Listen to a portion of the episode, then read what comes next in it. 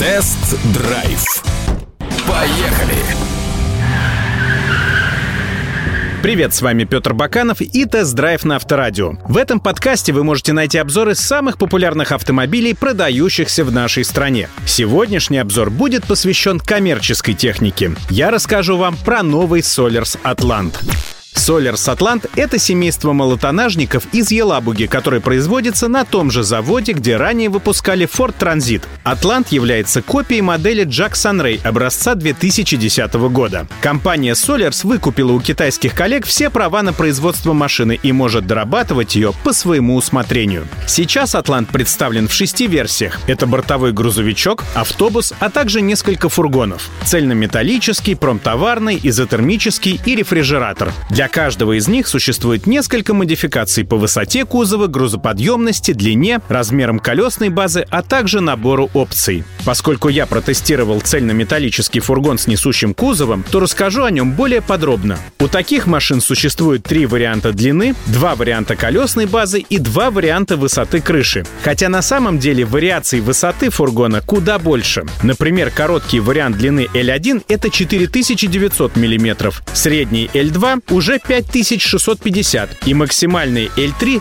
5990 мм. В первом случае размер колесной базы составляет 2960 мм, а в двух остальных 3570. То есть самый длинный фургон отличается от среднего размером заднего свеса. Высота крыши H1 у короткого фургона L1 составляет 2395 мм, однако в среднем исполнении L2 она будет на 10 мм выше. Если же взять длинный вариант L3, то здесь стоит высокая крыша H2, чья высота достигает 2675 мм. Но это при односкатной ошиновке заднего моста. Если же клиент выбирает двускатный вариант, то машина будет на 35 мм ниже. Что касается максимальной массы, то существует три модификации. Это 2,5, 3,5 и 4,2 тонны. Одним из важных отличий цельнометаллического фургона Solers Atlant от собратьев с другими типами кузова является возможность выбора одного из двух дизельных четырехцилиндровых двигателей. Для всех атлантов доступен 150-сильный турбодизель 2.7. Однако для фургона в исполнении L1H1 предлагается еще и двухлитровый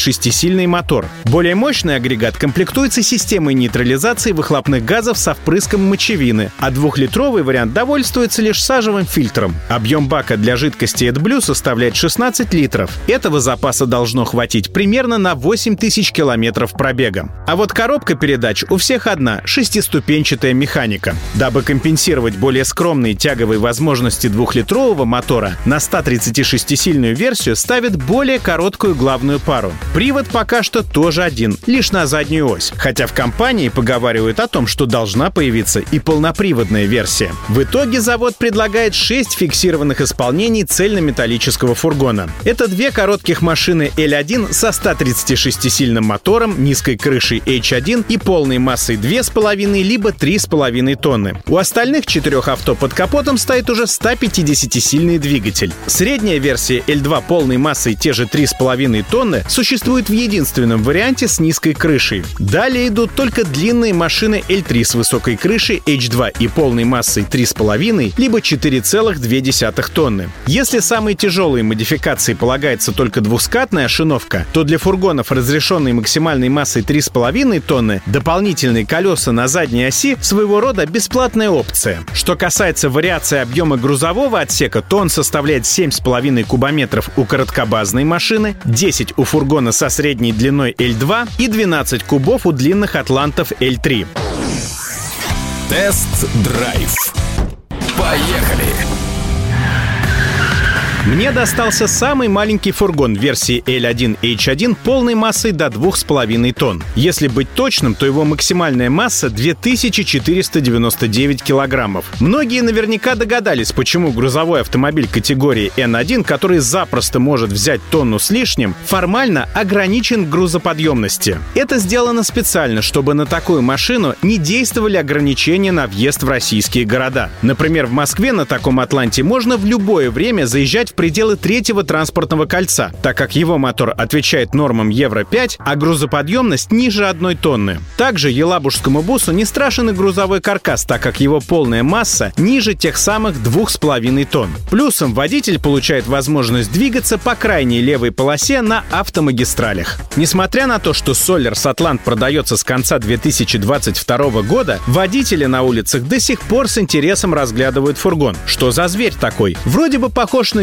906 Mercedes-Benz Sprinter, но у машины другая эмблема и передние фары на азиатский манер сильно заужены по краям. Действительно, Атлант напоминает немецкую модель и формой кузова, и решеткой радиатора в виде перевернутой трапеции, и раскосыми фарами, ну и, конечно же, характерными темными широкими пластиковыми накладками, идущими вдоль бортов. Кстати, бамперы у всех версий тоже выполнены из некрашенной пластмассы, что весьма практично. Приятно и то, что на все днище нанесен антикор. С завода фургоны красятся в 6 цветов. Белый, серебристый, желтый, красный, голубой и черный. Все, кроме белого, идут за доплату в 25 тысяч рублей. А если клиент хочет покрасить автомобиль в свой собственный цвет, то такая опция стоит еще на 200 тысяч рублей дороже. Теперь заглянем в кабину. В целом интерьер хоть не нов, но выглядит опрятно. Двухцветный вариант исполнения передней панели в стиле темный верх и светло-серый низ радует глаз. Единственное, что портит общее впечатление, это некоторая небрежность в подгонке определенных деталей, характерная для китайских машин десятилетней давности. Вопиющих случаев вроде огромных щелей или перекосов нет, но тот же блок управления климатической установкой мог быть лучше подогнан в своем посадочном месте. Ну и облой на стыке торпеды и панели под лобовым стеклом тоже не красит Атланта. Номинально кабина у фургона выполнена трехместной. Справа от водителя установлено сдвоенное сиденье с индивидуальными регулировками спинки. Но я назвал бы формулу посадки 2 плюс 1, потому что если пассажирами окажутся двое рослых товарищей, то левая нога среднего пассажира будет упираться в выступ центральной консоли. Проехать так небольшое расстояние можно, а вот провести целый день утомительно. Не хватает и мягких нашлепок на дверях. Если едешь втроем, то локоть правого пассажира волей-неволей будет упираться в жесткий пластик дверного подлокотника. Зато ширина кабины составляет почти 180 сантиметров от двери до двери. Напольный ручник не выпирает вверх в рабочем положении, поэтому внутри Атланта водитель может устроиться на ночлег.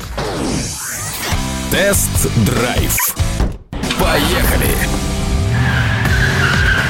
Теперь самое время обсудить рабочее место. С одной стороны, плоское сиденье не балует ни особой формой, ни количеством настроек. Его можно отрегулировать вперед-назад, по высоте и по углу наклона спинки. Рулевая колонка так вообще намертво закреплена и изначально высоковато установлена. Но парадокс заключается в том, что благодаря огромным диапазонам регулировки самого кресла подобрать оптимальную посадку не составило труда. Более того, проведя несколько дней за рулем с утра до ночи, я не ощущал особой усталости. Спасибо и огромным лопухам боковых зеркал с отдельной широкоугольной секцией. Они обеспечивают прекрасную обзорность назад. Отдельно похвалю елабужский фургон и за достойное базовое оснащение. Здесь есть не только АБС, но и система стабилизации, кондиционер, борт-компьютер, фронтальные подушки безопасности, круиз-контроль, центральный замок, магнитола с гнездами USB и AUX, а также электроприводы стекол и боковых зеркал. Отдельный респект Солерсу за задние парктроники, благодаря которым езда задним ходом не превратится в пытку. То есть покупатель Атланта сразу обеспечен всем необходимым. При желании машину также можно дооснастить завода предпусковым подогревателем, огнетушителем, прикрепленным к сиденью специальным кронштейном, различными видами сигнализации с турботаймером и автозапуском, а также противотуманными фарами. Правда, цена последних ошеломила. 67 тысяч рублей за пару простых плафонов. Это дороже, чем топовая сигнализация с автозапуском. Тест-драйв. Поехали!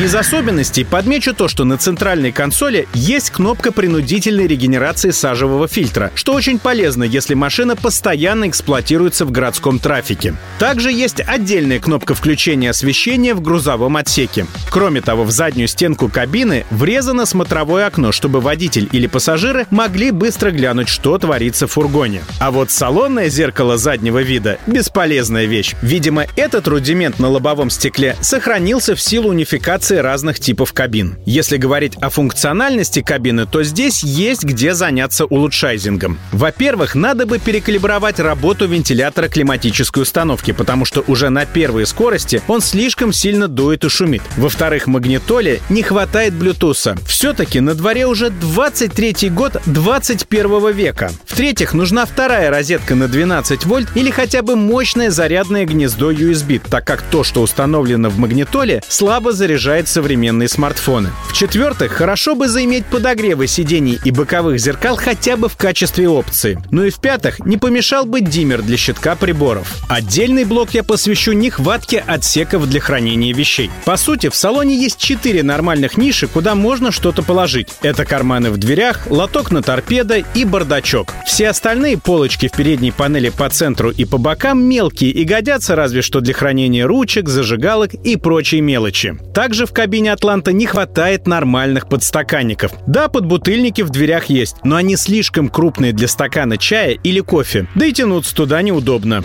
Пространство под потолком тоже пустует зазря. Кроме солнцезащитных козырьков и плафона освещения, тут ничего нет, хотя можно было смонтировать полочку. То же самое касается и ничем не прикрытого пространства под креслами. Там предостаточно места для организации пары тайников, а пока любая поклажа рискует вывалиться оттуда при торможении. Жаль, что и спинку сиденья среднего пассажира нельзя сложить вперед как книжку, чтобы организовать из нее столик для заполнения документов или перекуса в дороге.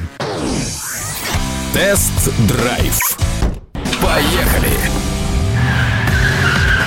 Настала пора изучить грузовой отсек. Для этого имеется сдвижная дверь по правому борту и распашные створки сзади. Сдвижная дверь получилась не только высокой, но и широкой. В открытом положении образуется проем высотой 1742 и шириной 1200 мм. Таким образом, стандартный европоддон можно грузить не только сзади, но и сбоку. Возможно, что и более крупный американский палет сюда тоже влезет. Приятно и то, что ступенька, упрощающая вход, оборудована подсветкой подсветкой. Но плохо то, что на стенках нет поручней, ведь чтобы зайти внутрь, нужно сразу взобраться на высоту почти 60 сантиметров. Та же самая проблема обнаружилась и со входом сзади, где бампер вообще не имеет ступеньки. Задние створки при снятых ограничителях распахиваются на 180 градусов, что позволяет практически вплотную подъехать к разгрузочному пандусу. Однако среди современных фургонов уже давно принят стандарт в 270 градусов, когда двери распахиваются вплотную к бортам.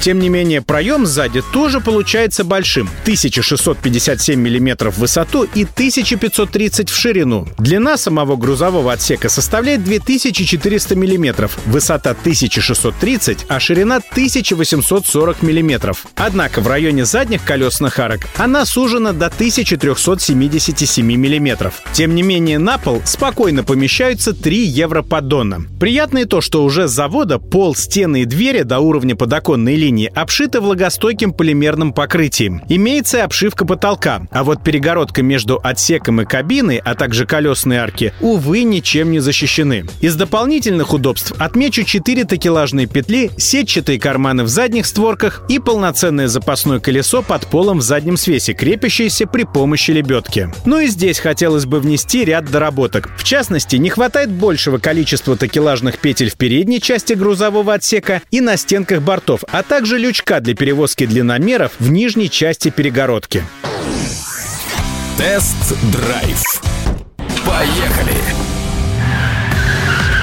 Ездовые качества Солерса Атланта приятно удивили. Оказалось, что за счет короткой главной пары 136 сил двухлитрового турбодизеля вполне достаточно. Не сказать, что автомобиль получился шустрым, но он уверенно набирает ход. Даже груженный фургон не выбивается из потока ни в городе, ни на трассе. Подхват начинается после полутора тысяч оборотов в минуту и держится почти до трех тысяч. Причем неважно, как вы прожимаете правую педаль, в пол или в четверть. Как только обороты поднялись до полутора тысяч, 310 ньютон-метров включаются в работу. С места на пустой машине можно смело стартовать со второй передачи. В шутку я даже говорю, что на трассе не хватает седьмой скорости. Либо надо шестую сделать подлиннее, потому что даже на ней порожний автомобиль неплохо разгоняется и без труда набирает 130-140 км в час. Правда, обороты двигателя при этом вплотную подходят к красной зоне. Зато топливная экономичность Атланта заслуживает похвалы. Средний расход солярки за те тысячи тысячи километров, что я проехал на фургоне, не превысил и 9,5 литров на 100 километров. Энергоемкость подвески тоже оказалась на высоте. Конечно, порожний елабужский китаец потряхивает на неровностях и лежачих полицейских, зато подобные препятствия можно смело проходить ходом. Пробоя не будет. И управляется фургон адекватно, а от излишней удали водителя страхует бдительная система стабилизации, осаживающая машину при резких или крутых маневрах. Правда, полному единению с автомобилем мешает лишь неинформативный руль, который с ростом скорости пустеет в около нулевой зоне. При этом сам Атлант хорошо держит прямолинейную траекторию. Единственное, что способно сбить незагруженный фургон с курса, так это колейность на дорогах. А вот груженная машина, естественно, проще переносит езду по продавленному дорожному полотну. Что касается маневренности, то на узких городских улочках ездить на коротком Атланте вообще не составит труда. У колес хороший выворот, а диаметр разворота от бордюра до бордюра составляет 12 метров. А вот что доставляет больше всего дискомфорта при езде, так это слабая звукоизоляция. Мотор отчетливо слышно в салоне, колесные арки не прикрыты подкрылками, а в кабине и грузовом отсеке уже поселилась пара сверчков. Что касается проходимости, то, наверное, наивно обсуждать ее всерьез в контексте заднеприводного коммерческого фургона с клиренсом в 16 сантиметров, хотя у порожней машины я намерил не менее 20 сантиметров в нижних точках. Но поскольку подобной технике порой приходится ездить по плохим дорогам, а то и по проселку, то здесь важно помнить, что спереди уязвимые места — это картер двигателя, а за ним стабилизатор поперечной устойчивости, рулевая рейка и магистраль гидроусилителя руля, которые смонтированы перед подрамником. Поэтому тем, кто планирует съезжать с асфальта, рекомендую установить опциональную защиту моторного отсека, благо она тоже имеется в списке заводских опций. А теперь итог. С одной стороны, Solars Atlant далеко не идеал, есть еще над чем поработать. Конечно, сказываются те самые 13 лет, что прошли с момента появления прародителя в лице Джак Санрей. За это время мир Комтранса шагнул вперед. Машины стали более комфортными и функциональными. Но с другой стороны, Solars Atlant нисколько не растерял своей актуальности. Наоборот, в нынешнее время, когда рынок малотонажников только начал восстанавливаться, появление еще одного игрока — это однозначно плюс. Ведь у потребителя появляется возможность выбора. Да и в целом, Атлант как рабочая лошадка оставил позитивные впечатления. На таком автомобиле вполне комфортно работать. А учитывая то, что Sollers выкупил все права у китайцев и может модернизировать машину как угодно, то нас ждет впереди еще много всего интересного. Ну и как всегда, друзья, заходите на сайт авторадио.ру. Здесь вы можете найти самые актуальные автомобильные новости, полезные программы и комментарии экспертов. С вами был Петр Баканов, Тест-драйв Авторадио. Всем пока. Тест-драйв. Поехали!